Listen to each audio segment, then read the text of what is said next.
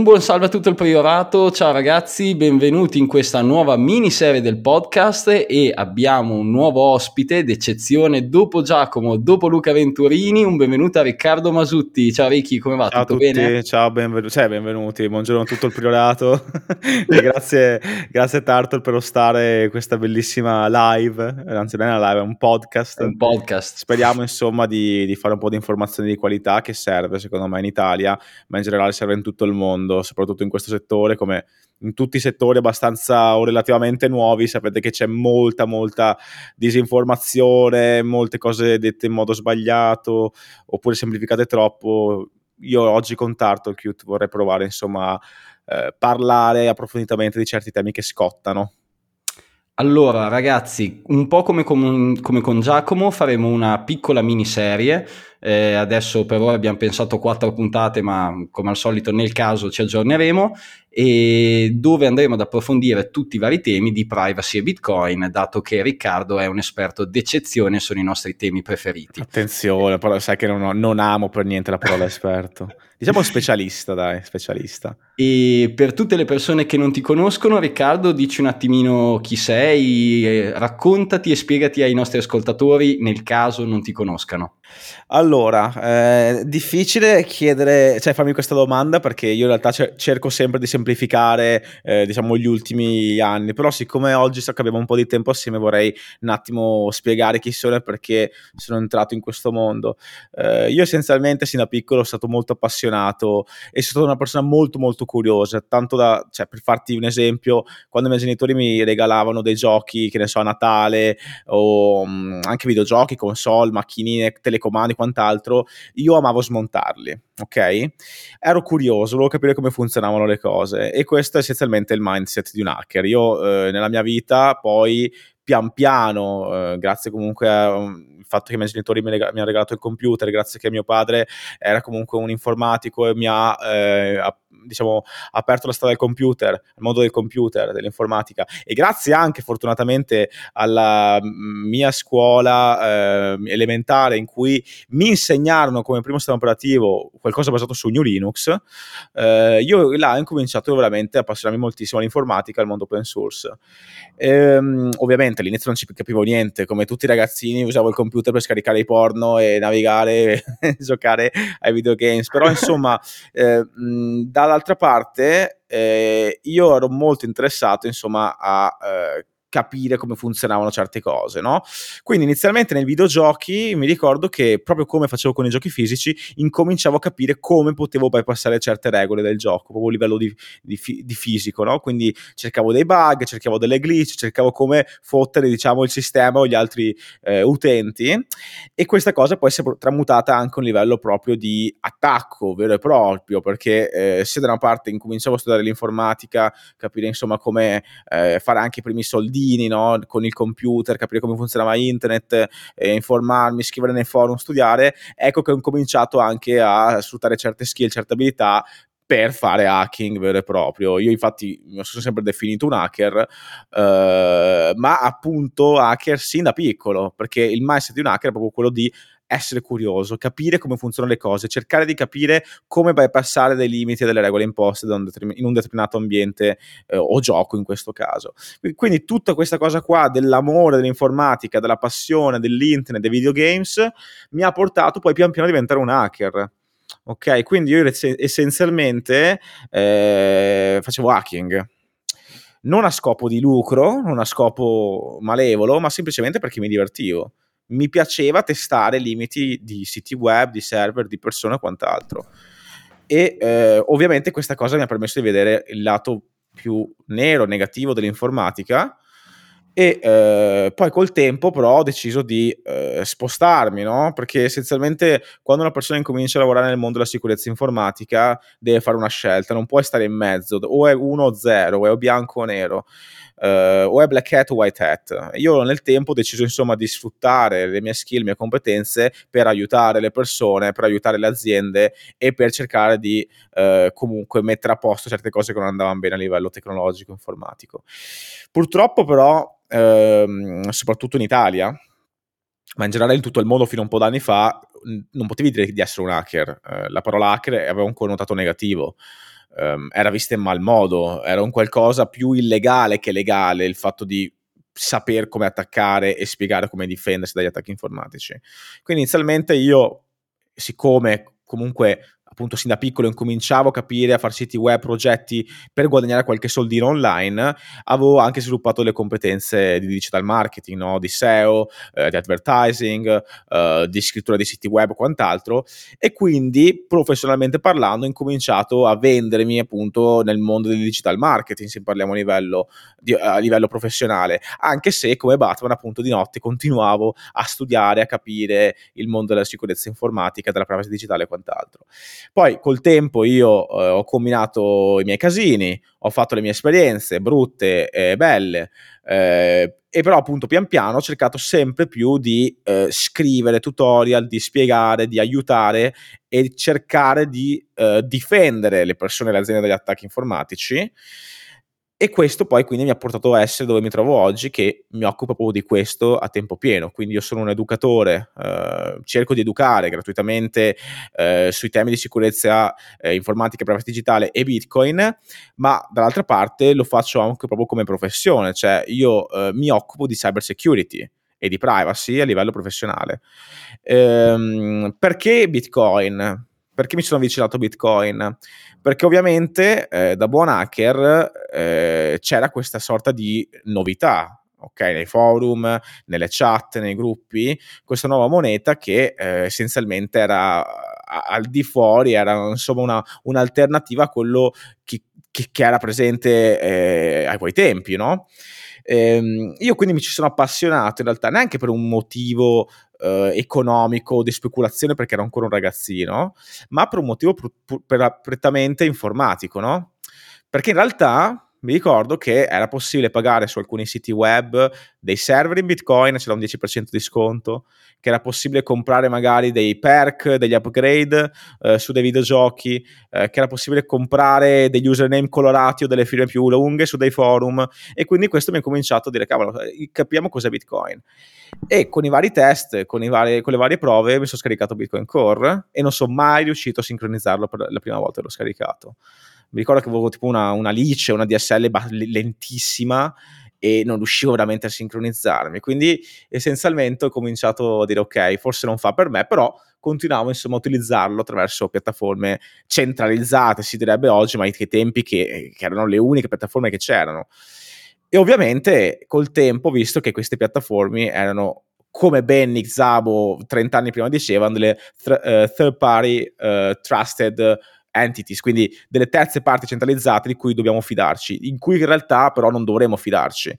E vedendo hack dopo hack, vedendo utenti truffati da piattaforme o da pseudo esperti che volevano vendere una nuova rivoluzione e quant'altro, ho deciso quindi di metterci la faccia e dire ok, ho le competenze per, per, per farlo, ho, ho, capacità sociali per parlare con le persone e per parlare anche, per esempio, in questo podcast, fare dei video, fare degli speech, perché non incomincio a spendere del tempo per educare, per aiutare le persone. E quindi questo, questo è quello che faccio oggi, cioè cerco di aiutare eh, spiegando quello che so, basandomi sulle mie esperienze di vita e contemporaneamente studiando, perché magari tu hai detto, eh, per esempio, l'altro, Riccardo che è un esperto. Io non amo definirmi esperto perché non lo sono, perché non puoi essere esperto in un, in un tema che è in costante evoluzione, in costante dinamicità, che è Bitcoin, o che in generale tutto il mondo IT. A me piace definirmi specialista, però credo che tutti possano diventare specialisti prima o poi. La cosa bella di Bitcoin è che è così grande uh, che ingloba e comunque tratta temi di sociologia, di psicologia, di teoria dei giochi, crittografia, matematica, economia, sicurezza informatica, privacy, che, la, che chiunque può specializzarsi in qualcosa perché sono argomenti molto molto verticali, però non potrei mai diventare un esperto. Io ho deciso di specializzarmi appunto su Bitcoin, sicurezza e privacy e quindi è quello che oggi faccio nella maggior parte delle mie giornate. Abbiamo questa passione in comune, Riccardo.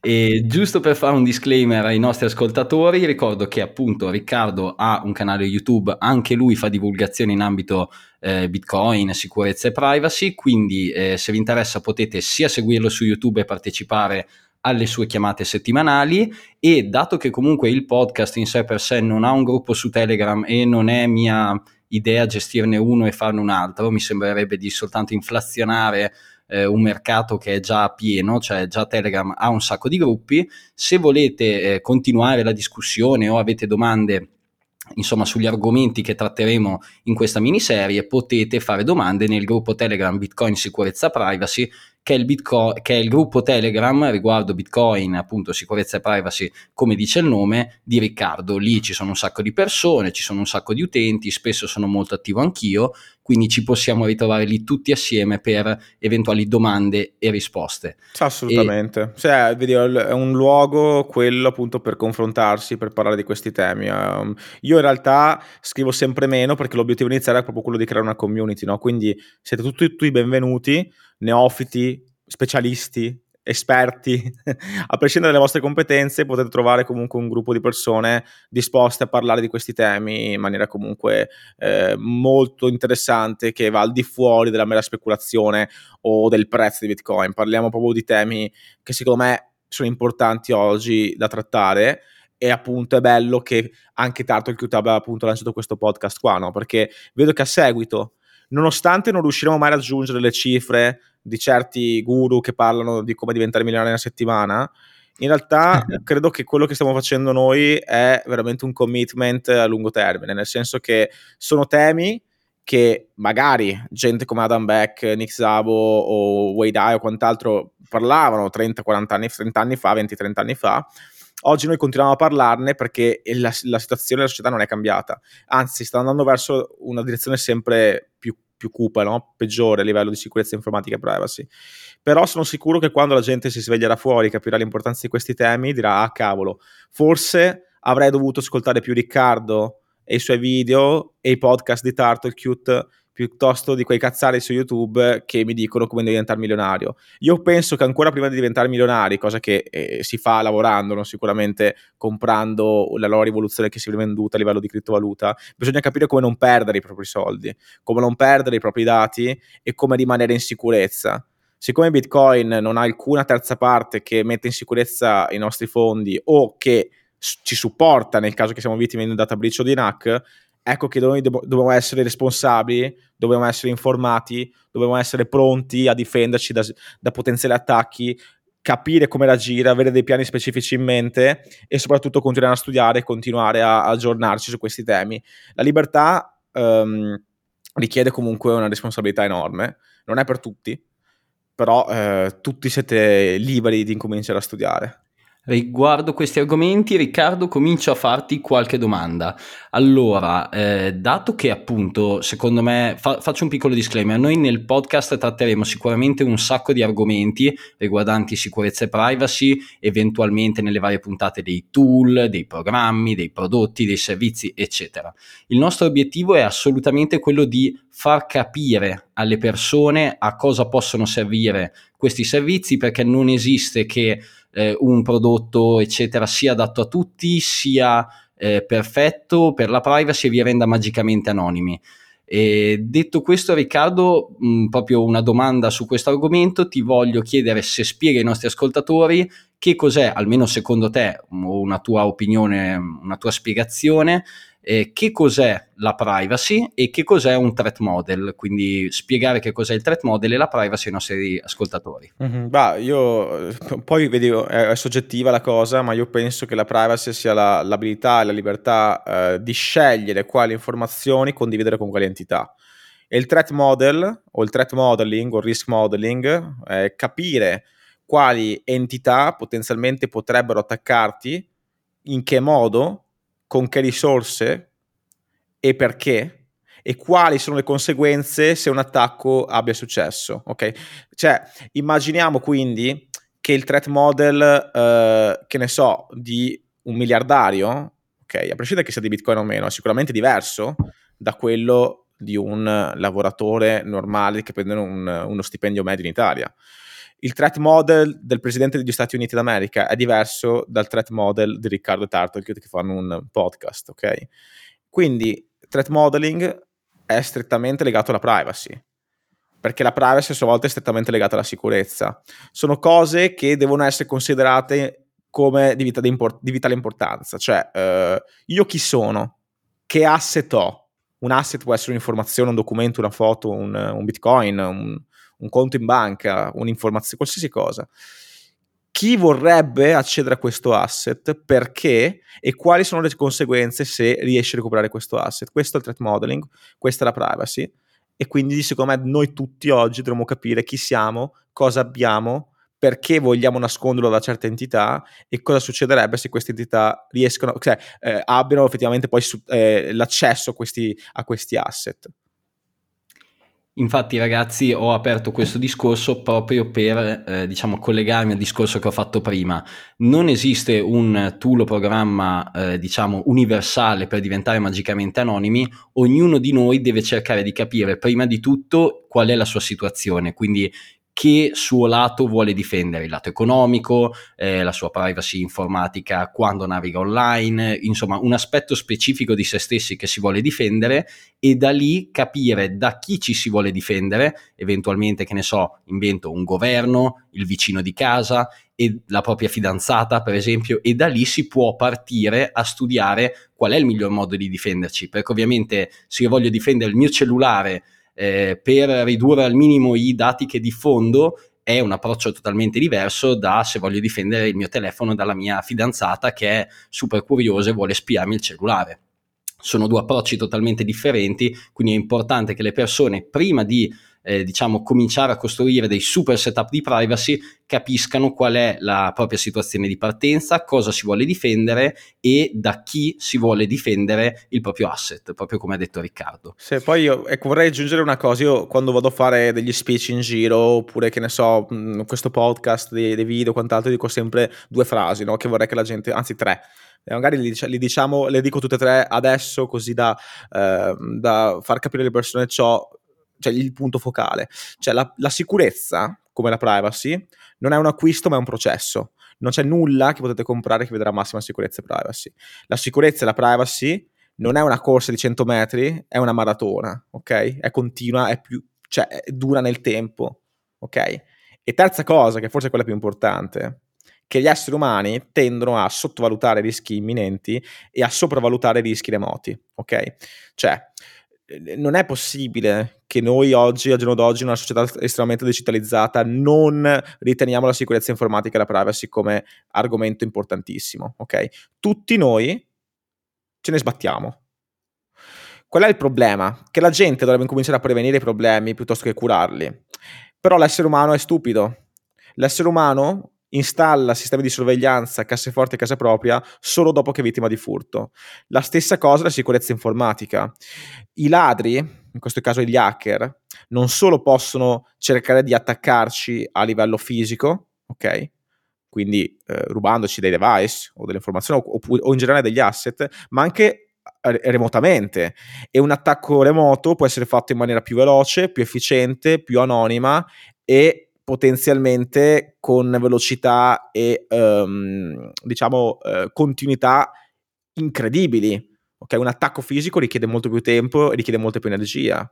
Un attacco remoto posso programmarlo, lo può fare un computer per me.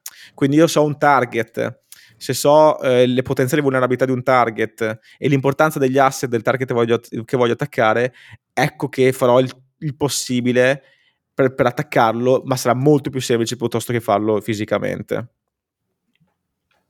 Questo assolutamente e appunto parlando di dati online vorrei anche fare un attimino il focus su quanto sia diciamo eh, sensibile il discorso dei dati online in generale perché esattamente come in, diciamo, in un attacco hacker una persona che vi vuole in un qualche modo eh, targetizzare come obiettivo del proprio attacco proprio come in un attacco fisico, come un ladro che vi vuole entrare in casa, ugualmente a livello di hacking e attacco, se siete un obiettivo specifico, ecco che un attaccante vi studierà, analizzerà e guarderà per esempio le vostre vulnerabilità di voi, del vostro wifi, dei vostri dispositivi, prima di attaccarvi ed è per questo che è anche importante capire che tutte le cose che eh, i dati che noi inseriamo e rilasciamo online, e qua faccio una citazione che Riccardo fa spesso, eh, sono, potenzia- sono, potenzialmente hackerabili sempre. Cioè, eh, cito esattamente Riccardo che è una frase che dice spesso, quando noi per esempio immettiamo dei dati in una piattaforma online,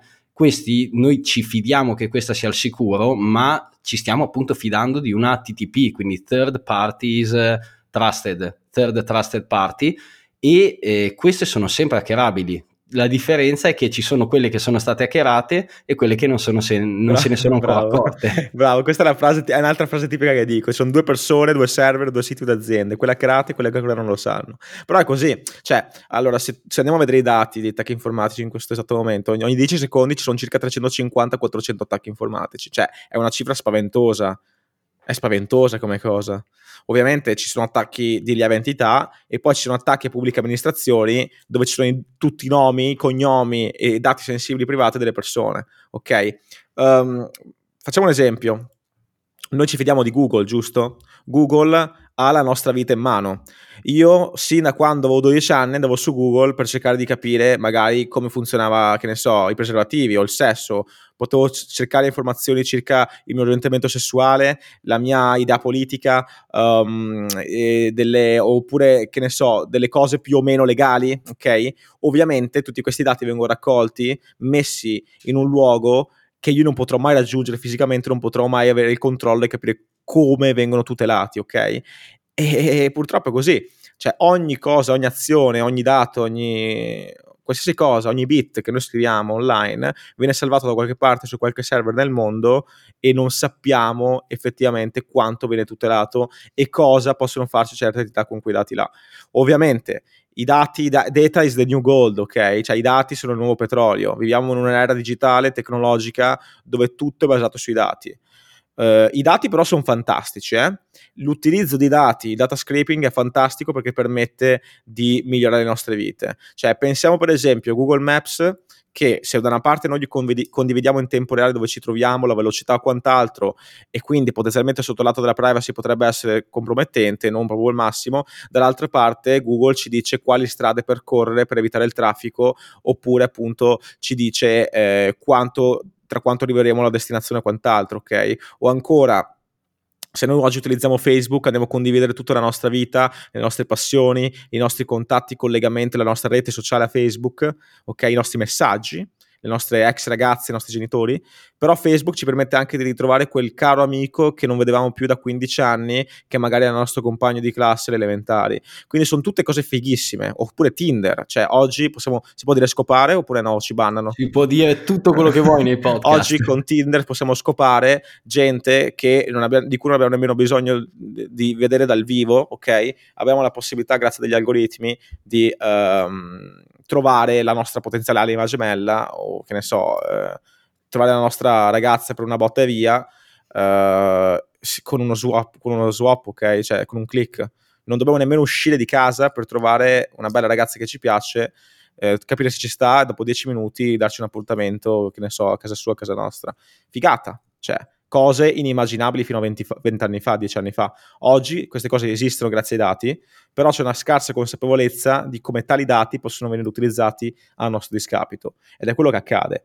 Ok, se da una parte vengono offerti dei servizi migliori, dei prodotti migliori e viene creata insomma una sorta di... Uh, um, vengono create delle proposte commerciali ad hoc per noi, Dall'altra parte questa cosa permette a delle aziende di venderci merda di cui non abbiamo bisogno e questa cosa viene ogni secondo. Cioè noi siamo bombardati di proposte commerciali, di vendite, di servizi, di prodotti che sono ad hoc per noi, pensati appositamente per noi. Cioè noi siamo eh, indottrinati col tempo a sentire la necessità. Infatti vediamo esattamente oggi che la maggior parte delle persone accumula, accumula, accumula cose di cui non ha bisogno o cose ancora peggio che non può permettersi, ok? E questo vive e c'è grazie ai dati. Una volta i nostri nonni risparmiavano, forse anche i nostri genitori risparmiavano, tranne quando gli arrivava il postal, postal market, mi pare che si chiamasse, questo, questo, questo giornalino pieno di, di fighe, belle ragazze e prodotti che potevano comprare. eh, però invece i nostri nonni non avevano accesso a queste cose qua, ok? Cioè i nostri nonni quando avevano bisogno di qualcosa andavano in un centro commerciale, guardavano e uscivano. Oggi noi andiamo ad un centro commerciale con l'idea di comprare già un prodotto che ci hanno già inculcato nella testa e quando entriamo nel centro commerciale ci sono dei sensori che analizzano il nostro telefono, che capiscono dove ci spostiamo, come ci spostiamo all'interno dei negozi e scam- i negozi si scambiano dati tra di loro per capire le nostre abitudini d'acquisto. Ok, cioè siamo arrivati a un livello di, traccia- di tracciamento delle persone eh, e delle loro abitudini commerciali o, e non solo, e sociali in generale, incredibile, fighissimo, ma pauroso dall'altro canto. E secondo me, vedete, siamo arrivati a un punto, secondo me, eh, di non ritorno, cioè non possiamo più tornare indietro. La gente è così tanto legata a questa, eh, diciamo, a queste figate qua, a queste cose strafighe, che ha deciso, forse anche in maniera cosciente, di non avere più privacy per avere una vita più semplice. Ok? Quindi semplicità, usabilità di scapito della privacy. Che per carità può andare bene per la persona media, non va bene, secondo me non deve andare bene per la persona che si rende conto che eh, per ogni, diciamo, funzionalità figa dietro c'è qualcosa di molto molto cupo che può essenzialmente creare situazioni spiacevoli porto una testimonianza a riguardo, du- due piccole note. Uno è come mi sono avvicinato io, diciamo, al divulgare e fare privacy, che è proprio legato alla, ai dati raccolti online. Cioè io sono sempre, e qua faccio grandi leak su Turtlecute, no, tutte cagate e io mi sono avvicinato fin da piccolo così per passione al modding dei telefoni Android per esempio. Quindi cambiare sistemi operativi fare i root eh, insomma, il famoso so- Cyanogen mod. Esatto all'epoca Cyanogen mod quando c'erano le ROM Dirty Unicorn Pac-Man ROM altri tempi. E da sempre però sono sempre utilizzato tutti i servizi Google eh, comodissimi, bellissimo, fino a quando anni fa, a un certo punto, eh, così curiosando all'interno delle impostazioni dell'account Google, mi ero reso conto, tipo in un report di fine anno, una cosa simile, che c'era la quantità di dati raccolti da Google dal mio account in un anno e la quantità di dati raccolti era tipo un gigabyte, un gigabyte e mezzo.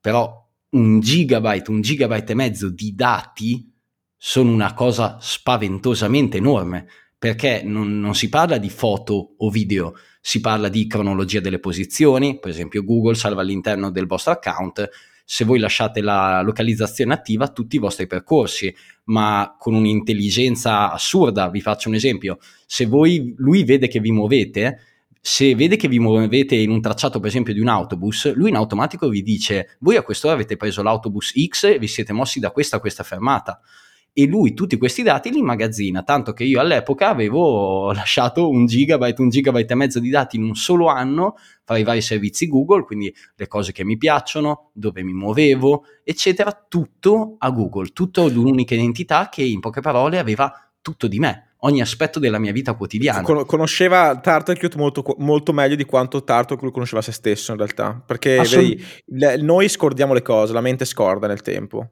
eh, solitamente eh, cerchiamo di ricordare solo le, le, esperienze belle, positive, le esperienze de- de- drammatiche, brutte, no?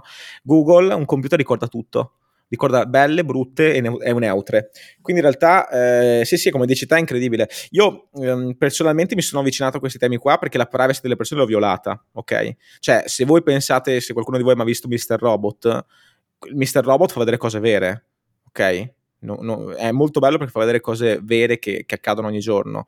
E quando tu da persona, ma anche minorenne, riesci ad accedere a certi dati delle persone, riesci a vedere cosa fanno, riesci a accedere alla loro webcam, riesci a avere il controllo totale della loro vita digitale, cazzo capisci di avere un potere enorme.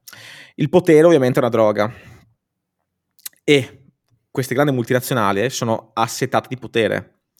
Il controllo della vita delle persone è fantastico cioè, chiunque vuole essere un, un, chiunque vuole avere il controllo.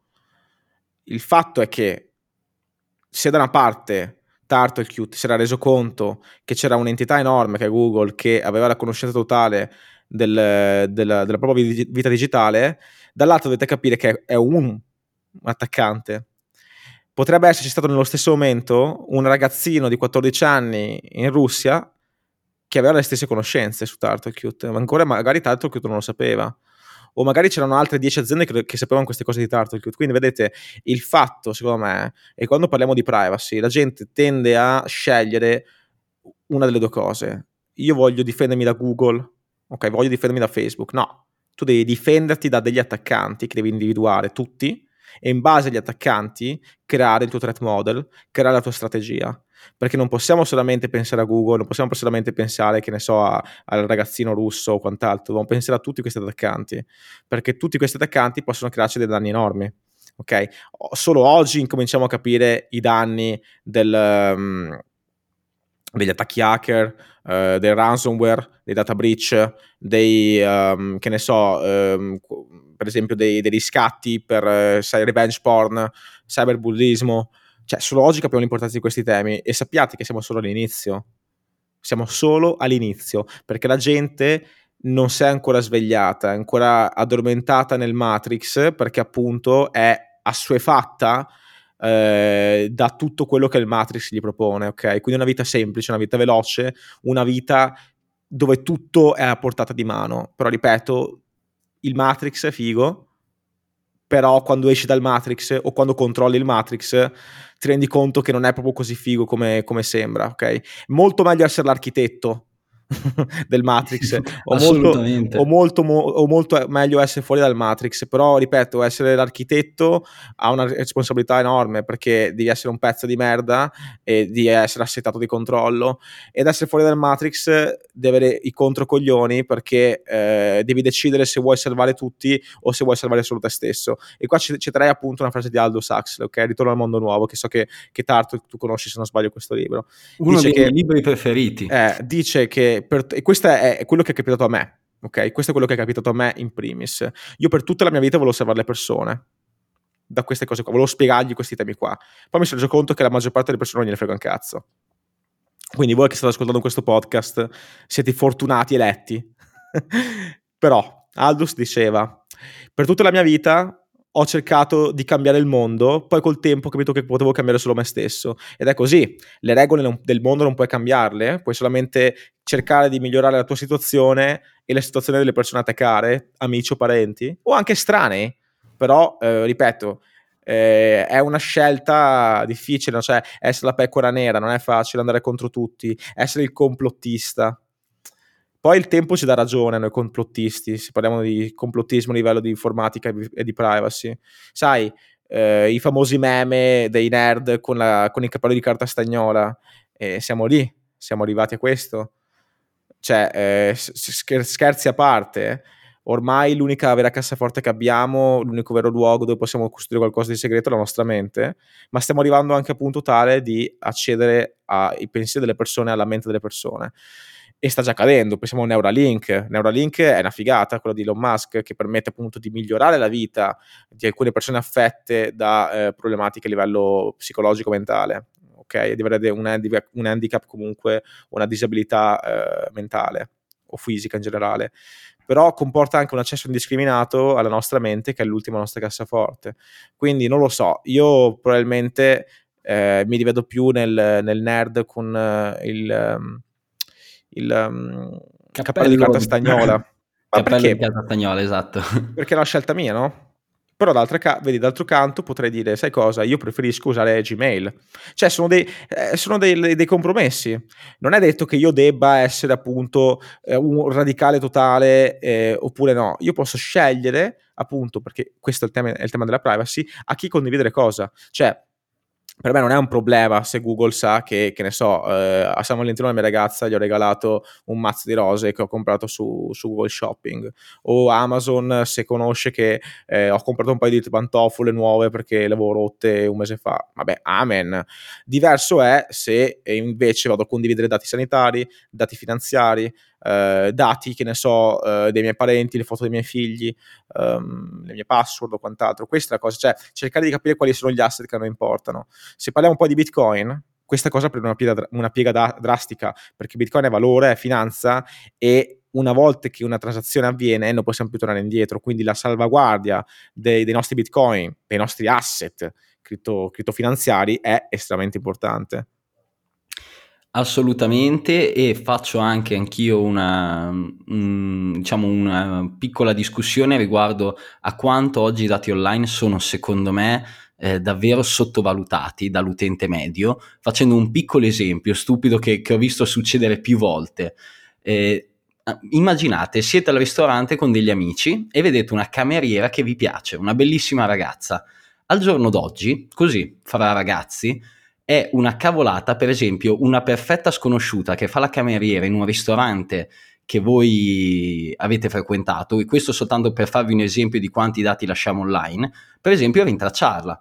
Nel 90% dei casi basta cercare, che ne so, il ristorante su Instagram, da lì guardare le persone che segue il ristorante o che a loro volta seguono il ristorante, guardare un pochino le ragazze, trovi il profilo e ecco che corrisponde la foto e dal profilo Instagram noi ormai su internet, sui social postiamo tutto, mettiamo una foto in casa nostra, una storia su Instagram, eh, magari mettendo il luogo, taggando il luogo e sono comunque dati che anche involontariamente voi nel caso anche non taggaste il luogo, per esempio cedete ad Instagram nei dati EXIF, che sono dei dati allegati alle foto che il vostro telefono, per esempio la fotocamera del vostro cellulare allega alla foto quando voi la scattate e io volendo potrei guardare dove abita questa ragazza come per esempio paese, potrei sapere se è fidanzata o no, potrei sapere cosa le piace, potrei sapere i suoi orari di lavoro in base alle storie che posta, tutto il suo nome e cognome, tutto questo semplicemente perché questa ragazza lavorava in un ristorante e utilizzava social network come fanno il 90% dei giovani d'oggi, 99% dei ragazzi di oggi.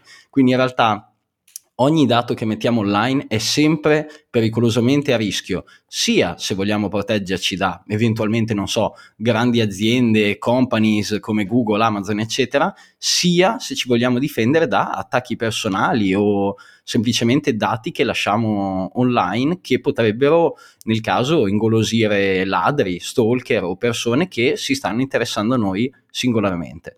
Ma vedi, non, è neanche, non è neanche un problema, però, vedi, non è neanche un problema perché questo è il fatto che tu hai detto una parola paranoia, ok? La, io sono stato imparanoiato e c'è gente che si imparanoia sentendo questi temi qua. Come è normale che sia, come è giusto che sia perché un pizzico di paranoia serve. Però, vedi, è, bisogna scendere a compromessi, cioè non possiamo isolarci totalmente dalla società perché se la società è questo, non possiamo cambiarla. Dobbiamo decidere, do, cioè, d- dobbiamo tracciare una linea che, di, di, che, diciamo ok non voglio superare questa linea ma è diversa per tutti. Cioè eh, ad esempio io non è che dico non userai Instagram non userai Tinder cioè usalo nel senso se ne hai bisogno se ti serve. Um, però dall'altra parte ricordati che sotto certi punti di vista dovresti incominciare a preservare meglio la tua privacy. Cioè per esempio se, cioè, il fatto sai qual è Tartu? Che noi eh, in generale la maggior parte delle persone che ci sta ascoltando vive in un contesto più o meno democratico. Però non si rende conto che eh, la democrazia sta dando puttane. La libertà sta dando puttane. Perché? Questa lotta alla privacy è necessaria da parte di governi e entità per tutelare la sicurezza comune. Adesso, a prescindere che questa sia una cosa a cui credere o meno, questa è una cosa personale, però un governo per garantire la sicurezza delle persone deve avere accesso indiscriminato alle informazioni di queste persone. Perché? Perché se io do, do la possibilità a 8 miliardi di persone, di avere un, un, sistema per comunicare in maniera totalmente anonima, di ehm, programmare attentati, di eh, fare questo e quest'altro, ovviamente devo cercare di combatterlo. Ripeto, cerchiamo di non parlare di cose se è giusto o meno, voglio semplicemente farvi capire perché siamo in questa situazione qua. Perché dal punto di vista dei governi di queste entità è necessario avere l'accesso a queste cose qua. Ok? È una problematica perché? Io ti faccio una domanda. Se tu avessi la sicurezza totale, Turtlecute, che il tuo governo avesse accesso alla totalità del, della tua vita, digitale o meno, e ripeto, avessi la, tu avessi la certezza che questo governo tenesse questa informazione sicuro, tu ti, ti, ti, ti sentiresti sicuro o meno? O no? Cioè, se il tuo governo... già in galera probabilmente. ok, perfetto. Poi, fingiamo, fingiamo che tu sia il cittadino modello, ok? Perfetto. Ti sentiresti sicuro? Assolutamente no.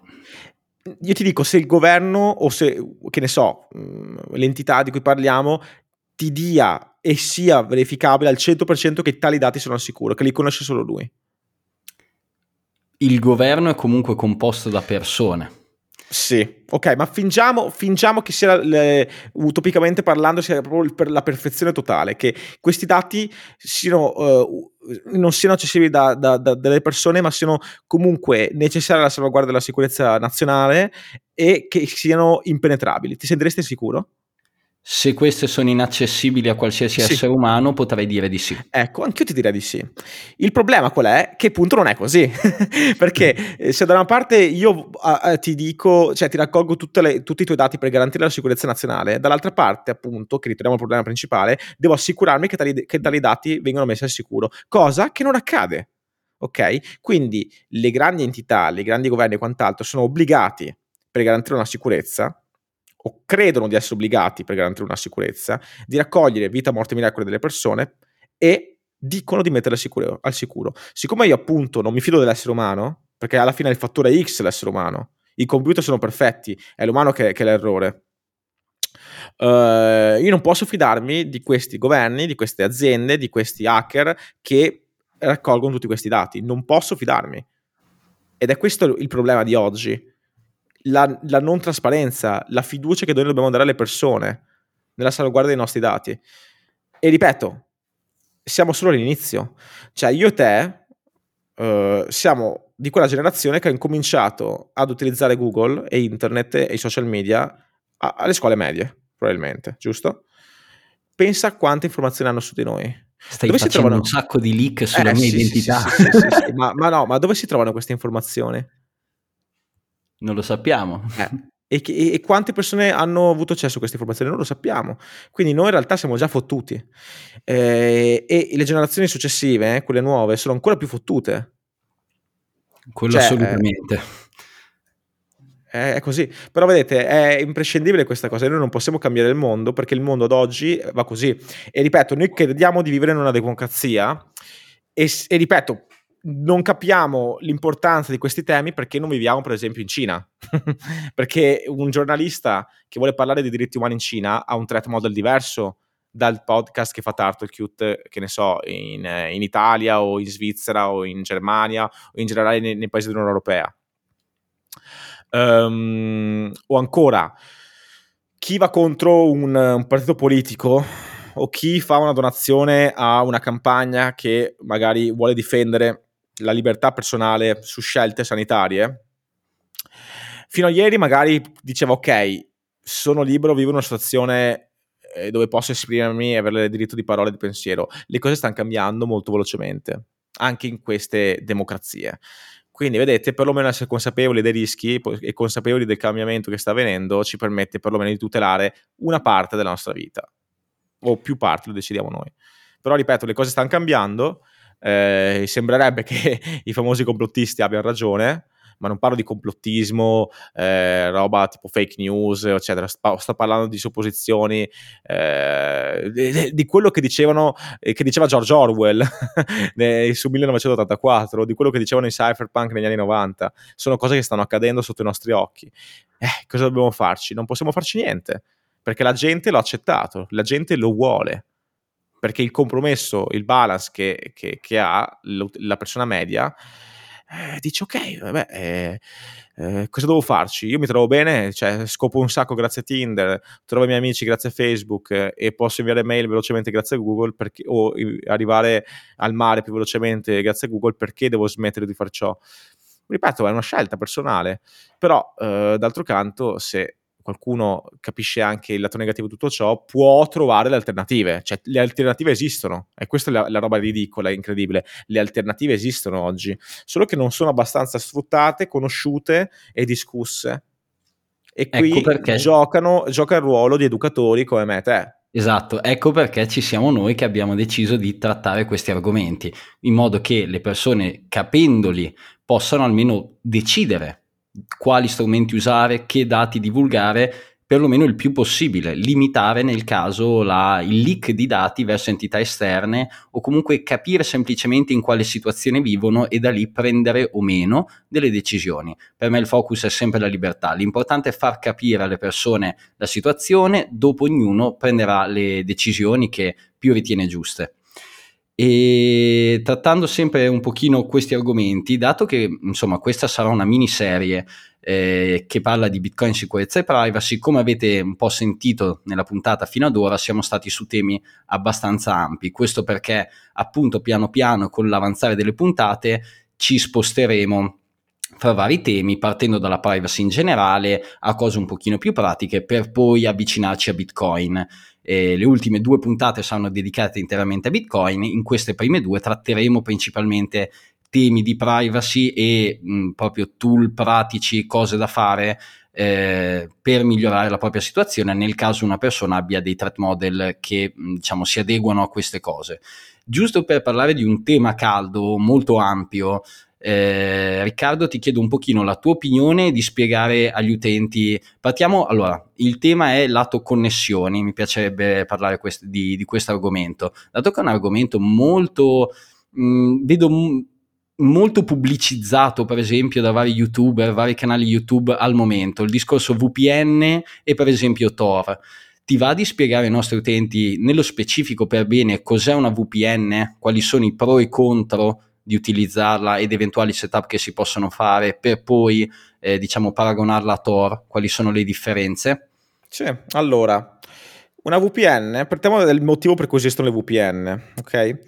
Le VPN, acronimo Virtual Private Network, eh, essenzialmente è stata una cosa che è stata creata principalmente per lavoratori, magari di un'azienda specifica, che una volta che si spostavano all'estero, immaginiamo per esempio io, agente di commercio che vivo in Italia, devo andare in, in, in Cina o che ne so, in Svizzera e devo collegarmi alla rete locale della mia azienda. Ovviamente per farlo in modo sicuro abbiamo creato le VPN, quindi una sorta di layer eh, tra noi e una rete locale o in generale una rete aziendale. Questo è stato lo scopo principale delle VPN, eh, che io sappia. Questi, questa, questa è la motivazione dietro le VPN. Però Facciamo un passo indietro. Cosa succede quando noi ci colleghiamo a internet? Siccome noi non siamo gli ISP di noi stessi, ovvero Internet Service Provider, noi decidiamo, per esempio, di sfruttare um, Fastweb, uh, Iliad, Vodafone, Team, Trewind, eccetera, per connetterci a internet. Loro ci danno la possibilità di sfruttare la loro piattaforma, le loro tecnologie per connetterci a internet, che è una rete globale, ok? Decentralizzata formata da tanti compote- componenti di cui non parleremo. Qual è il problema? Che eh, ovviamente loro, facendo da tramite tra noi e, e, il, e, il, web, hanno la possibilità di visionare cosa noi facciamo nel web, ok? Più o meno. Una cosa che fanno sempre, una cosa che, che, che è inevitabile, è che loro vedono esattamente i siti web a cui ci colleghiamo. Cioè, quando noi digitiamo su uh, il nostro browser, per esempio uh, www.facebook.com o google.com, oppure il priorato del Bitcoin lo cerchiamo su Google, eh, cosa succede? I nostri ISP, Fast, Vodafone, vede che c'è una richiesta dal nostro IP, dal nostro computer, dalla nostra rete, a un server da qualche parte nel mondo, ok? Quindi cosa succede? Noi andiamo a digitare google.com, andiamo a comunicare agli ISP che vogliamo accedere a quel sito web, l'ISP trasforma google.com in un IP, ok, in un numero, e noi ci colleghiamo quindi a questo numero. Quindi l'ISP ha sempre il controllo e ha sempre la, la possibilità di vedere a quale sito noi ci colleghiamo. Poi ci sono delle connessioni diverse, HTTP e HTTPS. La differenza è che la S di HTTPS sta per secure, quindi al sicuro, perché è crittografata la connessione. Quindi nel caso della connessione HTTP l'ISP non solo vede a quale server noi ci colleghiamo, a quale sito noi ci colleghiamo, vede anche esattamente tutto il traffico che passa tra noi e questo server di destinazione, questo IP. Quindi ha una visione totale di quello che noi facciamo su internet. Nel caso invece delle connessioni crittografate con HTTPS, non può vedere il traffico che passa, vede altre informazioni, altri metadati che possono essere sfruttati per determinati attacchi, però la sua conoscenza si limita solamente a quale IP vogliamo raggiungere, quale sito web vogliamo raggiungere. Le VPN commerciali che noi conosciamo oggi, quindi che ne so, Mulvad, IVPN, ProtonVPN, ExpressVPN, eccetera, che i nostri cari youtuber Fuffaguru ci eh, vendono come la ciliegina sulla torta per essere anonimi online, che è una puttanata incredibile, essenzialmente sono un layer che separa noi, ok, e il server di destinazione. Quindi, cosa succede quando io uso una VPN? Ok, commerciale, parliamo di VPN commerciali, quindi quelle che ci vendono. Io, prima di raggiungere google.com, prima di raggiungere l'IP di destinazione, ok, vado a raggiungere la VPN. Quindi in questo caso cosa succede? Che poniamo per esempio che io voglia raggiungere google.com e utilizzi la VPN, che ne so, eh, Mulvad, che è una VPN che a me piace particolarmente, che consiglio.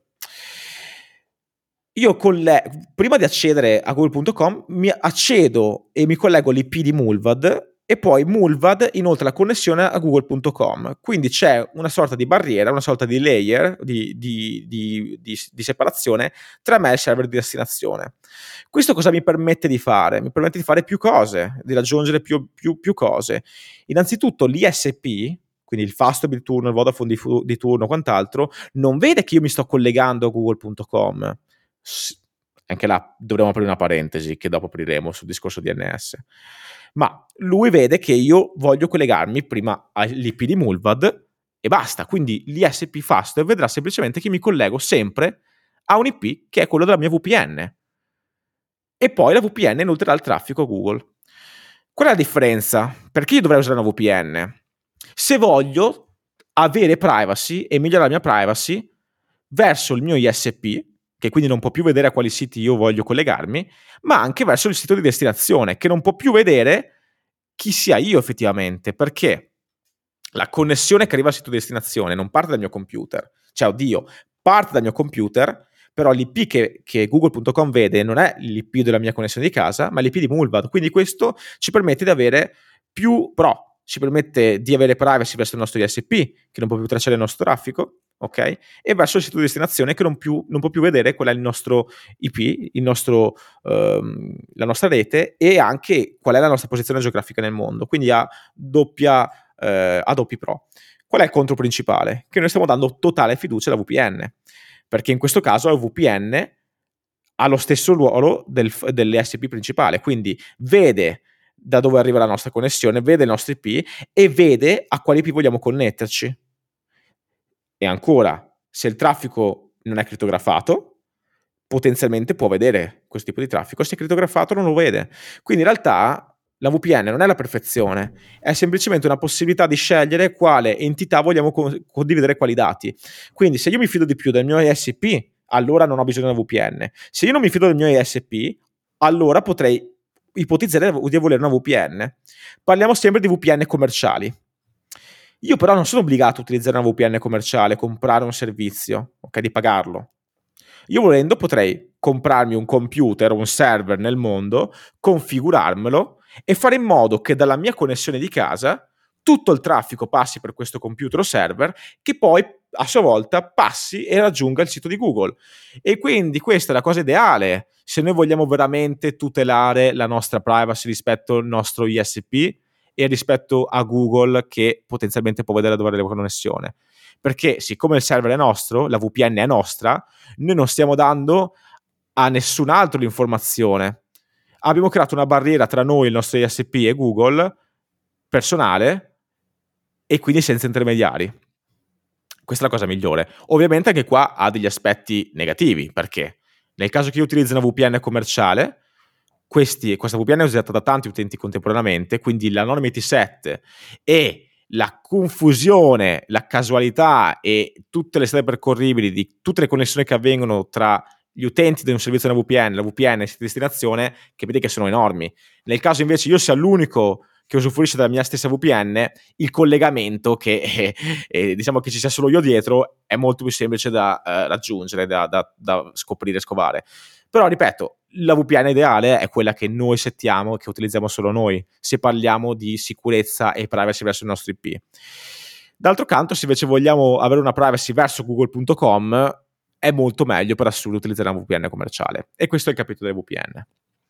Tor invece funziona in modo diverso. Soltanto, faccio soltanto un piccolo recap, quindi... Sì.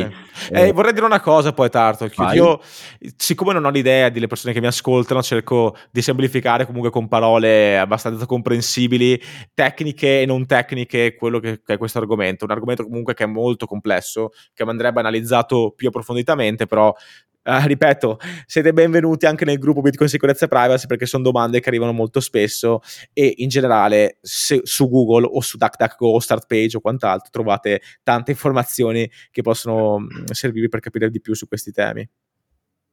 Quindi ragazzi, eh, prima di fare un recap, eh, sottolineo il fatto di come noi vi spieghiamo, per esempio, le cose, poi ognuno gestisce nel caso il proprio threat model o configurazioni particolari secondo le proprie esigenze. Noi in questo caso abbiamo spiegato per esempio che cos'è una VPN eh, a livello prettamente informatico, le differenze fra una VPN diciamo self-hostata personale ed una commerciale. Se siamo dei pazzi possiamo anche mettere insieme queste cose e fare, non so, una VPN personale che si collega a una VPN commerciale in modo da avere i pro le parti buone di entrambi e nel caso anche dei contro. È tutto un trade-off, quindi per esempio una latenza molto maggiore, una difficoltà di gestione maggiore, qualche problemino di connessione. Quindi come vedete noi proviamo a spiegare le cose, dopo ognuno di noi eventualmente le mette insieme e decide qual è la soluzione migliore per il proprio caso. Riassumendo, a cosa quindi può servire una VPN commerciale? Tendenzialmente sposta diciamo la parte fidata da quello che è l'ISP che sa tutto di voi perché lo pagate col conto bancario, avete fatto il KYC per registrarvi dicendo dove abitate, eccetera, da appunto spostate il problema, il, il punto debole eh, che conosce tutti i vostri dati dal vostro ISP a volendo un servizio che scegliete voi, che può essere Mulvad, che può essere eh, che ne so, i VPN, eccetera, che potete pagare nel caso in Bitcoin. Quindi potete spostare la vostra debolezza dall'ISP, che eventualmente è un ente di cui non vi fidate, ad un ente a, eh, di cui nel caso vi fidate di più. Eh, oltre a questo può appunto servire per esempio ad evitare la censura degli stati, in quanto potete fare le richieste ai vari siti internet che appaiono eh, diciamo da un'altra parte, non per esempio dall'Italia. Un esempio è l'Italia oscura eh, tutti i siti per esempio di torrenting, eh, Pirate Bay, eh, Rarbag, 1337X eccetera, dall'Italia non sono accessibili, dovete utilizzare o dei siti proxy oppure con una VPN potete aggirare queste piccole censure e accedere al contenuto che voi volete apparendo da un altro stato. Quindi principalmente direi che gli utilizzi di una VPN commerciale sono questi, quindi privacy verso i siti web che visitate, privacy verso il vostro ISP spostando la debolezza dall'ISP alla VPN e aggiramento della censura.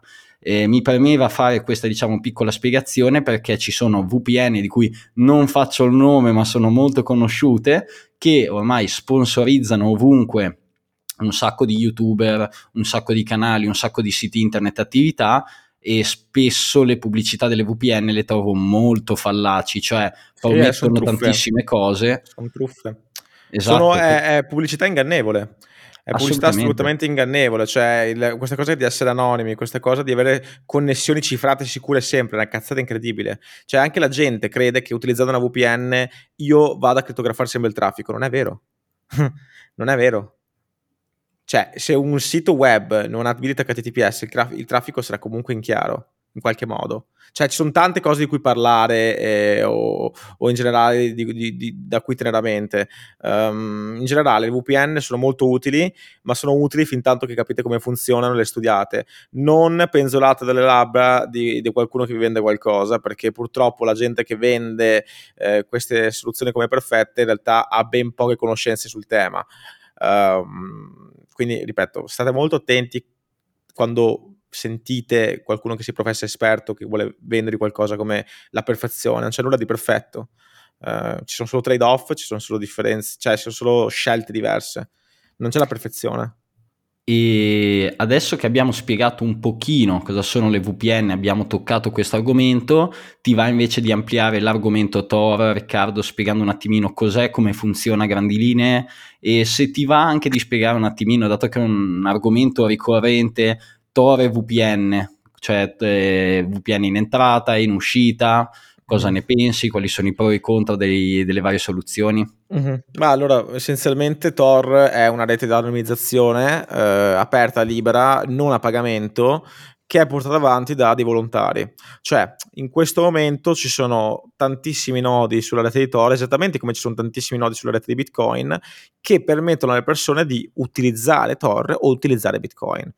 Tor quindi cos'è? È una rete, è un network che mette in comunicazione tante persone, tanti peer di questo network. Io però posso usare Tor in diversi modi. Posso usare Tor, per esempio, allo, per lo stesso motivo per cui utilizzo una VPN, quindi magari per non permettere al mio SP di capire su che sito voglio andare, navigare. O ancora, posso usare Tor per non permettere a Google di capire da dove proviene la mia connessione. La differenza principale tra una VPN e Tor è essenzialmente che se una VPN è un layer di separazione tra me e il sito di destinazione, Tor mi dà la possibilità di avere tre layer di separazione tra me e il sito di destinazione. Ci sono in realtà però più modi di utilizzare Tor. Qualcuno di voi avrà già sentito eh, la, il parlare di Darknet Market eh, o Deep Web o Dark Web o quant'altro.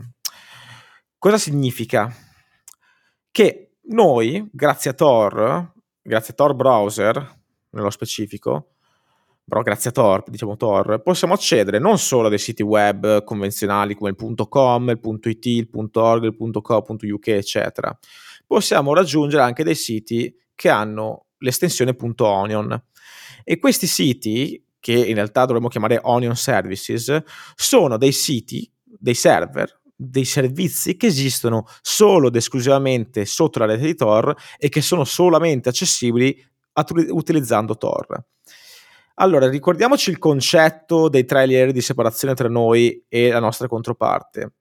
Questo concetto sfrutta l'onion routing, cioè ipotizziamo quindi che ci siano 4.000, anzi 10.000 magari nodi Tor in questo momento.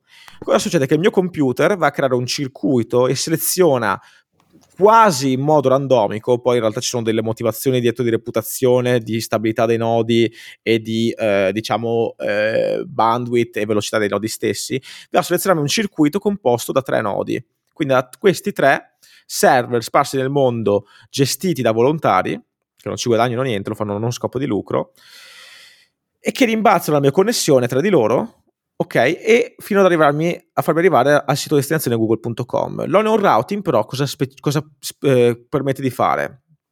Ogni nodo conosce solamente da quale nodo arriva la, conness- la, arriva la richiesta e a quale nodo inviarla. Fine. Conosce quindi il precedente nodo e il nodo successivo. Non, ca- non ha la conoscenza dell'intero circuito composto da Riccardo, nodo A, nodo B, nodo C, sito di destinazione ok? Sa solo quello prima di sé e quello dopo di sé. Quindi in realtà abbiamo, come, come ho detto, tre gradi di separazione tra noi il nostro sito di destinazione. Però c'è da parlare di, di qualcosa di importante. Il primo nodo, chiamato guard node, ha la visibilità del nostro IP, vede da quale IP noi stiamo, ci stiamo collegando al nodo, perché comunque per entrare, tra virgolette, su Tor dobbiamo fare una connessione con un IP vero e proprio in ClearNet. Quindi il primo nodo ha la visibilità del nostro IP. L'ultimo nodo potenzialmente ha la possibilità di vedere a quale sito web noi ci stiamo collegando, cioè anzi vede a quale sito web noi ci stiamo collegando. Qual è il problema però? Che se noi andiamo a collegarci a un sito web .onion, noi abbiamo la sicurezza a livello proprio di protocollo di Tor di network che tutta la connessione, tutte le connessioni sono crittografate, cioè il traffico non è visibile. Cioè noi, cioè il, il, il nodo finale vede essenzialmente a quale sito un utente a caso, perché non può capire chi siamo, vuole collegarsi, però la cosa è diversa se invece noi utilizziamo Tor per collegarci a un sito web convenzionale, .com.it, .org, eccetera. Perché? Perché noi non sfruttiamo un service di, di Tor, che sono sempre crittografati, ma andiamo poi a collegarci a un sito web che, che esiste su internet convenzionale, sul ClearNet. Ricordiamoci però che siccome Tor non, non pone dei paletti, dei limiti, chiunque può lanciare dei nuovi server di Tor. Questo espone Tor stesso a un concetto chiamato Sibyl Attack, cioè un'entità malevola che vuole tracciare gli utenti di Tor e eh, spiarne il traffico, potenzialmente può lanciare migliaia di nuovi nodi, fingere di essere tante entità diverse che vogliono supportare Tor, in realtà tutti i nodi sono controllati dalla stessa entità. Se questa entità ehm, riesce ad inserirsi in un circuito particolare, quindi Riccardo vuole raggiungere Turtlecute e sceglie il nodo A, il nodo D e il nodo E e guarda caso tutti questi tre nodi sono controllati dalla stessa entità, quell'entità potenzialmente può vedere il traffico, può vedere il mio IP, può vedere la destinazione, quindi può tracciare totalmente quello che io faccio su Tor. Se navigo su uh, siti convenzionali.com.it. altro. Nel caso invece che Turtlecute sia un onion service, questa cosa non può avvenire, cioè è molto più privato perché la connessione è sempre cifrata ed è sempre eh, nascosta. Quindi il traffico non può essere decriptografato e non si possono leggere informazioni quei, dei messaggi che si scambiano Riccardo e Turtlecute. Quindi vedete, Tor è una rete di randomizzazione molto interessante, a patto che venga utilizzata solo tra Onion Service e Onion Service, cosa che avviene eh, in qualsiasi momento e che in realtà voi neanche vi rendete conto, molte volte. Um, diverso invece se utilizzate Tor per accedere a siti web convenzionali. Ancora peggio se questi siti web convenzionali, ricordiamoci appunto le connessioni HTTP e HTTPS, non abilitano HTTPS. Perché cosa vuol dire? Che il traffico che raggiunge poi il sito fino alla destinazione è in chiaro e quindi l'ultimo nodo può vedere quello che accade su quel sito potenzialmente.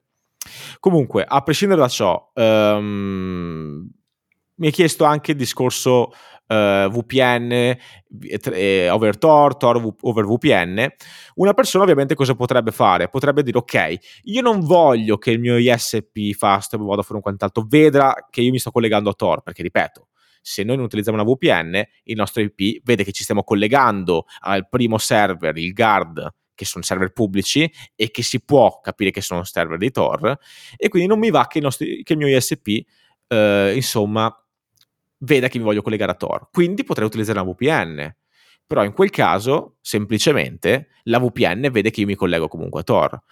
Ripeto, compromesso, perché il mio SP non vede più che mi collego a Tor, perché prima di collegarmi a Tor mi collego a una VPN. E contemporaneamente il primo server di Tor, il guard node, non può vedere il mio IP. Quindi questa è una cosa interessante. Lato privacy, se non mi fido del primo nodo di Tor e del mio ISP.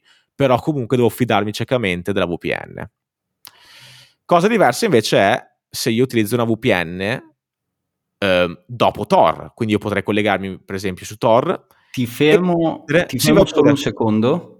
Vai. E, giusto nel caso VPN in entrata, eh, almeno io personalmente, eh, ti dico la mia, poi dopo nel sì, caso sì, sì, dimmi te, eh, la trovo un po' anche inutile data l'esistenza, giusto per spiegarla agli utenti, eh, dei bridge Tor, cioè in caso noi o, oltre a non far sapere all'ISP che stiamo usando Tor, eh, la funzionalità per esempio di una VPN in entrata, quindi prima di Tor, potrebbe essere quella di aggirare la censura stessa di Tor. Se voi per esempio siete cittadini russi, a Tor non ci potete accedere eh, direttamente con il vostro ISP, perché questo viene bloccato a livello centrale dall'ISP. Ecco che una VPN, per esempio, vi potrebbe sbloccare questa possibilità, dato che però appunto una VPN è un'entità eh, centralizzata che raccoglie dati di un sacco di utenti di cui fidarsi, il Tor Project ha sviluppato quelli che sono i bridge, ovvero semplicemente un utente sempre volontario all'interno del network, cosa che molti hanno anche conosciuto Bitcoin per caso perché all'interno del, di Umbrel esiste Snowflake Snowflakes, che è appunto un bridge Tor, quindi un aiuto eh, alla rete Tor eh, facendo da bridge, noi possiamo utilizzare questi servizi semplicemente che fanno la stessa cosa praticamente che fa una VPN, cioè ci okay, fanno gratuitamente da... tra l'altro. eh? Gratuitamente, tra l'altro. Esatto, ci fanno gratuitamente la stessa cosa che fa una VPN in entrata, quindi un volontario all'interno della rete ci fa da primo, diciamo, ponte per collegarci a Tor. Quindi, almeno mia opinione, una VPN in entrata non è particolarmente utile in quanto esiste già un'alternativa già pronta all'interno di Tor e Tor Browser da utilizzare proprio per questa funzionalità che sono in bridge. Eh, in realtà può essere provarli... utile però Turtle perché ritorniamo sempre quanti utilizzano quel bridge o quella VPN. Cioè se io utilizzo, se io sono, cioè, perché bridge, la, la, il bridge per funzionare deve essere eh, usato da poche persone, deve essere sconosciuto, deve essere privato, perché ovviamente se viene messo pubblico mm, non è più veramente anonimo come primo ponte, ok? E può certo. essere poi bloccato bloccato e censurato appunto da un governo o quant'altro. E però quanto lo utilizzano quel bridge? Diverso se io utilizzo una VPN che è utilizzata da tante persone e posso confondere ancora di più il traffico che passa da quella VPN, perché se sono l'unica persona insieme ad altre 10 ad utilizzare un bridge o sono l'unica persona a utilizzare una VPN, ecco che comunque c'è una facilità più, più maggiore nel tracciarmi. Ehm, teniamo anche a mente una cosa che mi sono dimenticato di dire prima, ormai utilizzare una VPN per proteggersi dal fingerprinting, scusate, dal, dal, tra, dal tracciamento online è inutile, cioè io oggi riesco esattamente, ci sono dei tool che si possono utilizzare, tra, tra cui Panoptic de, dell'Electronic, uh, um, come cazzo si chiama? Frontier Foundation. Foundation. Yeah, già, grazie. Electronic Frontier Foundation, uh, che mi va a vedere, verificare, mi dice esattamente la unicità del mio computer. Perché? Perché se io, per esempio, sono l'unico pirla che ha una tastiera in italiano, che ha il, la risoluzione 1380x688, che ha eh, il eh, Google Chrome V2.1.13 con questa estensione, questa estensione, questa estensione e con eh, so, il, il tema dark, eccetera. Cioè, tutte queste informazioni sono caratterizzano un utente su internet. Quindi ad oggi è qu- quasi inutile pensare di essere privati utilizzando semplicemente una VPN, non lo possiamo più essere perché ci sono tantissime altre euristiche che un attaccante può utilizzare per tracciarci su internet, semplicemente appunto capendo quale device stiamo utilizzando. Noi in ogni momento che facciamo una connessione a un altro server andiamo a comunicare chi siamo a livello di network e chi siamo a livello di device che utilizziamo, l'user agent, il browser, la lingua, le estensioni, quant'altro, i canvas, se abbiamo utilizzato già, abbiamo abilitato eh, WebRTC o no, già, insomma ci sono mille cose da considerare. Ripeto, la VPN è utile lato network, però ha le sue limit- limitazioni. Tor è sempre utile lato network, però ricordiamoci che Tor ci permette anche di scaricare Tor browser e la bellezza di Tor browser sotto questo punto di vista che è al di fuori del, dell'aspetto network è che ci permette di avere un browser vergine che utilizzano tutte le altre persone che, che, utilizzano appunto Tor browser, quindi utilizziamo lo stesso browser tutti assieme che è neutro, che è vergine, che è pensato appositamente per ridurre il tracking di tutte queste cose qua che avvengono, che noi neanche ce ne accorgiamo, e quindi ci dà la possibilità di navigare in maniera veramente più anonima. Ok, la VPN è bella, ma ha le sue limitazioni. Ovviamente l'utilizzare Tor è molto più bello, interessante figo a livello di anonimato e di privacy, però il trade-off qual è? Che siccome non lo paghiamo e siccome non c'è un incentivo economico nel lanciare nuovi nodi, un'entità potrebbe lanciare tantissimi nuovi nodi o fare un attacco di DDoS alla rete e rendere la maggior parte dei nodi che non controlla inutilizzabili e tracciare gli utenti stessi di Tor. Insomma, ci sono tanti problemi da considerare, non c'è la cosa perfetta. Um, e scusami se ti ho interrotto, volevo dire questa cosa che mi è venuta in mente adesso che non volevo tralasciare. Tra l'altro, non so quanto, non vorrei entrare comunque in argomenti eh, troppo, sai, mielosi, pallosi e quant'altro. Non so se questo tipo di podcast è così tecnico ed è così, insomma, cioè il target è quello giusto. Insomma, ditecelo anche voi quando verrà pubblicata questa puntata se piace questo format così comunque complesso e tecnico. Se no, possiamo farci una chiacchierata da mezzo ubriachi, Tart, che dici, dici te, dimmi te. Prima poi capita una eh. puntata speciale di Capodanno, Natale. Sì. e, e dai, giusto perché abbiamo trattato l'argomento e giusto e... perché il priorato ha un nodo Tor eh, proprio fatto apposta per supportare la rete, ti va di toccare al volo l'argomento situazione attacco rete Tor sì, e il tuo progetto che so che hai? Sì, concluderei col discorso invece della VPN dopo okay, che ci siamo dimenticati. Okay. E, ehm, essenzialmente la differenza è che io potrei in questo caso utilizzare Tor e uscire con una VPN, quindi prima di raggiungere il, il sito web di destinazione faccio passare tutto il traffico da VPN. La bellezza in questo caso qual è? Che il sito web di destinazione, eh, cioè tra l'ultimo nodo e il sito web di destinazione c'è un ulteriore layer che potenzialmente potrebbe potre- proteggermi e soprattutto questa cosa mi permette al sito web di, di destinazione di non rompermi le palle con i captcha. Perché cosa succede? La maggior parte degli utenti di Tor è sicuramente onesta e positiva, però Tor, siccome una rete di anonimizzazione, può essere utilizzata anche in modo malevolo per fare attacchi hacker, eh, per fare del phishing phishing, per fare campagne eh, di mass mailing, di, eh, per fare attacchi di DOS o quant'altro. Quindi purtroppo tutti quanti i nodi di Tor vengono visti veramente male dai siti web di destinazione perché vengono utilizzati anche in maniera malevola. Quindi questo ci, ci, cosa ci comporta? Che abbiamo una rottura di coglioni incredibile nell'utilizzare dei siti web in maniera abbastanza decente, perché ogni due secondi abbiamo dei caccia, ogni due secondi dobbiamo verificare che non siamo dei robot e bla bla bla. La VPN prima, cioè quando usciamo su Tor è utile a questo senso qua, cioè di non avere rottura dei coglioni e, e avrebbe molto più senso tu, appunto utilizzare la VPN dopo Tor. Comunque, detto ciò, Um... E tratto soltanto un'ultima cosa al volo, eh, un'altra cosa positiva per esempio di una VPN post Tor, diciamo, eh, è che la VPN non vede da che indirizzo IP ci stiamo collegando noi, perché vede Tor. Di conseguenza, se noi per esempio utilizziamo una VPN dove non licchiamo eventualmente, non so, la nostra identità con un metodo di pagamento, ecco che potrebbe diventare un'opzione molto interessante in quanto è un po' come se la VPN stessa ci facesse da exit node. Bisogna anche stare attenti perché ovviamente ci fa da exit node quando non navighiamo su siti su Onion Service, ma soltanto quando utilizziamo Tor per navigare in ClearNet. E bisogna anche fare attenzione perché nel caso eh, la VPN vede quello che vedrebbe l'exit node, cioè facendoci da exit node ci risolve dei problemi, ma allo stesso tempo in parte gli stiamo anche dando dei dati. Ecco perché è molto importante nel caso decidiate di utilizzare una VPN in uscita eh, che proteggiate al massimo la vostra privacy cercando di dare meno dati possibili alla VPN stessa. Bravo, poi in realtà vedete, uno potrebbe fare cose da, da pazzo o complottista mm, fuori di testa, cioè io potrei usare una VPN per connettermi a Tor, usare una VPN quando esco da Tor, cioè, oppure potrei fare cioè, robe incredibili volendo, ma ovviamente eh, il gioco vale la candela, magari per scaricare un porno no, eh, magari invece per, eh, che ne so, fare una, una, donazione particolare a qualcuno potrebbe valere, valere una pena, oppure per eh, informarsi su cos'è una piazza particolare in uno stato particolare, eh, che è ovviamente una di quelle parole bandite che non si può dire, ecco, potrebbe valere una pena. Quindi, quindi in realtà, vedete, ci sono eh, eh, le, cioè, le, le, necessità di ognuno di, di ognuno di noi sono diverse e ovviamente tutto ciò si basa sull'appunto l'argomento principale che è il threat modeling, no? E questa cosa è importantissima, cioè io per esempio eh, recentemente ho lasciato dei, dei cioè, lo, lo, lo, dico spesso anche nei miei video, ma recentemente ho lasciato dei, dei, corsi, no?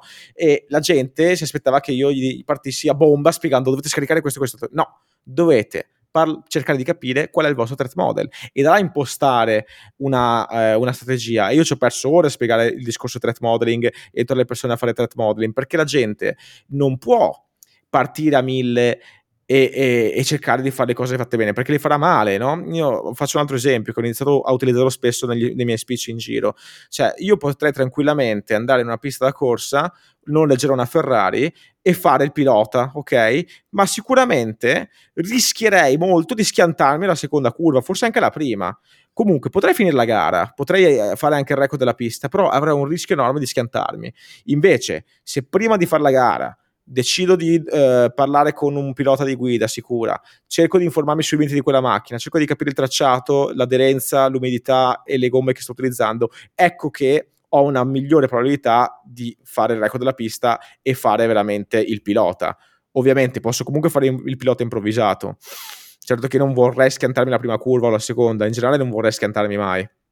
Quindi in realtà vedete, cioè, bisogna educarsi, bisogna studiare le cose e bisogna soprattutto cercare di, di studiarle da gente che le sa, perché purtroppo oggi su internet è fantastico il fatto di trovare tante informazioni online a portata di mano, però molte persone che parlano di temi non li conoscono, ok? E tendono a semplificare le cose e a distorcere la realtà. Ehm, quindi do your research, cercate di capire chi vi sta dicendo qualcosa, cercate di studiare e non prendete le parole delle persone come oro, colate, come oro colato, perché rischiate per assurdo di fare ancora più casino. Cioè, è molto meglio essere ignoranti su un tema e non fare delle specifiche cose che pensare di conoscere un tema e applicare cose incredibili, eh, anche molte volte, molte volte molto complesse, e credere di essere anonimi. No, la, la complessità è il nemico numero uno della sicurezza della privacy. Molto meglio fare poche cose fatte bene che mille cose fatte la stracazzo di cane, ok? E detto ciò, discorso Tor. Tor, siccome è una rete che dà fastidio, ovviamente, perché, ripeto, società digitale, eh, salvaguardia delle persone, eh, controllo delle droghe, controllo della comunicazione, controllo, insomma, delle finanze, eccetera, ovviamente dà fastidio. Però, d'altro canto, teniamo anche a mente che Tor è importantissimo perché va contro la censura, anche tra diversi stati. Permette anche di comunicare in modo sicuro e quando siamo all'estero, magari in, un, in, un, in, una nazione che potenzialmente potrebbe spiarci. Cioè, purtroppo c'è questa problematica qua che Thor viene visto in maniera negativa, no? Ma non è solo illegalità Thor. Thor è libertà, è, è tutela. E in un mondo digitale serve tutela digitale. Tor ci dà la tutela, a patto che Tor però sia resiliente da attacchi terzi, cosa che non è ad oggi. Perché? Siccome non c'è un incentivo economico, nessuno lancia no di Tor, eh, e siccome il lancio nodi Tor comunque richiede delle competenze minime tecniche, la gente ovviamente non sa farlo o ha paura di farlo per ripercussioni legali. Tor attualmente è sotto attacco, anzi è sempre stato costantemente sotto attacco. Attacco di DOS, ovvero Distributed Denial of Service, che manda offline i nodi. Attacco Sibyl, ovvero entità che lanciano mille nodi, fingono di essere mille persone diverse, in realtà li controllano tutti loro.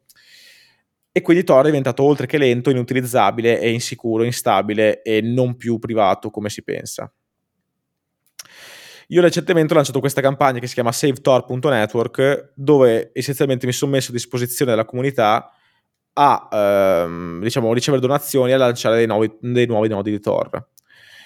Ovviamente questa cosa richiede il tempo, ci stiamo ancora lavorando con, con alcune persone per ultimare al meglio i server tutto, perché per assurdo Turtlecute pensa che dopo un'ora che i server erano off- online erano già in overload, in attacco, cioè erano già attaccati. Quindi Anche il mio stiamo... piccolo nodino eh. del priorato al momento è appena caduto. Io in realtà ho un nodo Tor da 3-4 anni, che è quello di Bitcoin Sicurezza e Privacy, il progetto che porto avanti, che anche quello è un giorno sì, un, online uno no, però insomma adesso stiamo riuscendo a trovare il compromesso giusto eh, per eh, non essere così eh, attaccabili. E l'obiettivo mio qual è? Quello di lanciare più nodi Tor possibile. Io punto a 50 e 100 sarebbe il mio, il mio sogno, avere 100 nodi Tor eh, che gestisco io. Ovviamente ci metto il nome, ci metto la faccia, cosa che è molto controproducente, ma ormai me ne sbatto il cazzo. Eh, ho deciso insomma di, di, fare questa cosa perché se non la faccio io non la fa nessuno.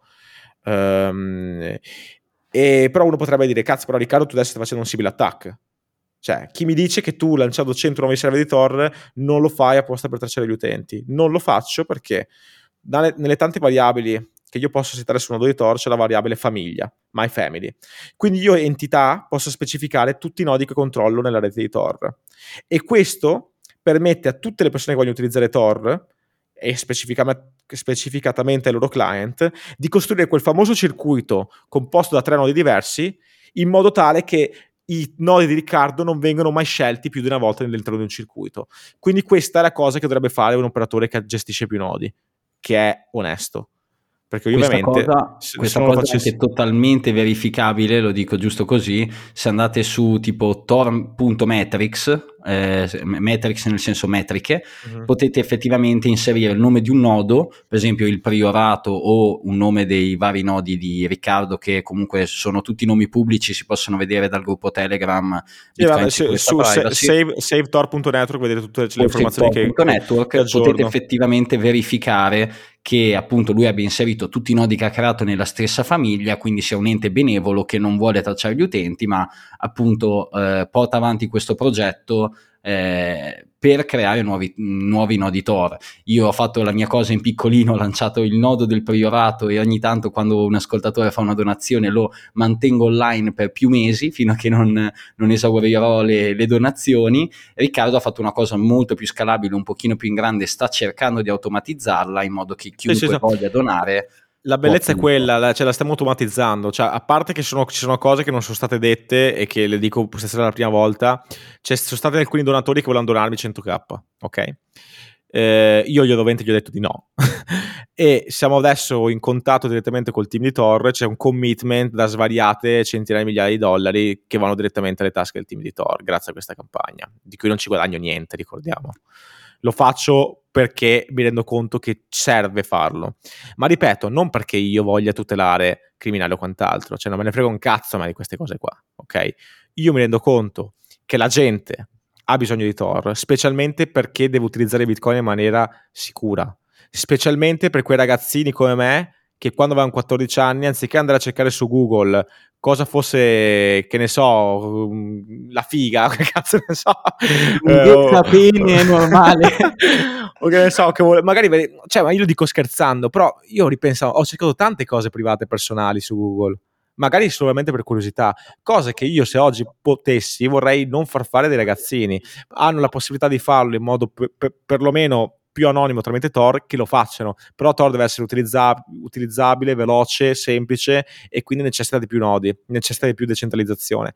E soprattutto senza eh, tralasci- cioè, parlando di dati sanitari, parlando di dati politici, di orientamenti sessuali, eccetera, perfetto, parlando anche di, di navigazione remo- remoto, parlando di non censurabilità, perché magari noi vogliamo informarci su alcuni argomenti che sono bloccati eh, in Italia, ma parliamoci, parliamoci chiaro, parliamo le, diciamo le cose come stanno, ok? Allora, oggi, tralasciando aspetti di chi è nel giusto, nel torto, sbagliato, ma non ne frega niente di chi è nel torto e chi è nel giusto, perché la verità sta nel mezzo. Una persona in Italia, come nella comunità europea, non può più accedere a siti web di informazioni russi, no? come Russia Today. Perché? Perché qualcuno decide che sono siti web propagandistici. Allo stesso modo, in Russia qualcuno non può accedere a dei siti web ucraini. O allo stesso modo in America non può accedere a, che ne so, siti web di controinformazione. Ma vedi, eh, chi, chi, perché qualcuno per me deve dirmi cosa è giusto, cosa è sbagliato, cosa è vero, cosa è falso? Io capisco che la maggior parte delle persone sono dei, dei rincoglioniti che non riescono a, dif- a, differenziare la verità dalla, dalla, dalla falsità, però Cristo Santo, io voglio che ci sia la libertà personale di scelta. Cioè, non voglio che qualcuno mi dica a me cosa è giusto, cosa è sbagliato, cosa, cosa posso leggere, cosa non posso leggere. Io dovrei poter leggere tutto, farmi la mia idea e poi portare avanti la mia idea. Invece la società d'oggi ci impone, ok, di essere degli automi, ci dà in pappa delle notizie preconfezionate, ci vende dei prodotti che non possiamo permetterci preconfezionati e ci lascia nella miseria totale in finanziaria, perché siamo tutti indebitati, ok? E anche nella miseria culturale, perché siamo tutti rincoglioniti amebe che pensano allo stesso modo. Questa cosa deve cambiare. Cioè, se vogliamo, diciamo, eh, migliorare come umanità, abbiamo bisogno di libertà, ok? Cosa che si sta venendo tolta. C'è stata già tolta sotto certi aspetti, internet è nato per garantire la libertà dell'informazione, sta diciamo cambiando internet. Tor perlomeno può permetterci di, di, di avere libertà sotto l'aspetto dell'informazione. E vorrei dire un'altra delle frasi che dico spesso. spesso. Bitcoin è come internet. Internet ha permesso il libero scambio di informazioni andando contro tutte quelle entità che vogliono limitare l'informazione e censurarla. Bitcoin fa lo stesso con il denaro, con il valore. Permette un accesso indiscriminato a una finanza decentralizzata, andando contro tutte quelle entità che vogliono limitare, censurare, inflazionare o in generale controllare il valore. Fine. Siccome Bitcoin ad oggi non è perfetto, siccome la maggior parte delle persone oggi non ha un nodo, siccome la maggior parte delle persone oggi ha bisogno di utilizzare in modo privato, lo fa tramite Tor. Però se Tor è inutilizzabile, ragazzi, Tor eh, Bitcoin diventano utilizzabili. Ad oggi Bitcoin vive enormemente grazie a Tor. Enormemente. Il 70% dei nodi di Lightning Network esistono solo ed esclusivamente su Tor se Tor diventa utilizzabile, Bitcoin diventa utilizzabile. Quindi Tor, Tor, Tor, va salvaguardato, Bitcoin va salvaguardato, l'internet va salvaguardato, la libertà, la incensurabilità va salvaguardata e credo che tutti noi dovremmo fare comunque qualcosa per, per, per, far ciò. Non si tratta di difendere criminalità, non mi interessa niente a me eh, punti di vista sulla criminalità o meno Voglio però poter eh, esprimermi, avere un diritto di parola, avere la possibilità di cercare informazioni e di proteggere appunto la mia privacy contro degli attaccanti che ritengo che vogliono minare la mia privacy a discapito della mia sicurezza personale.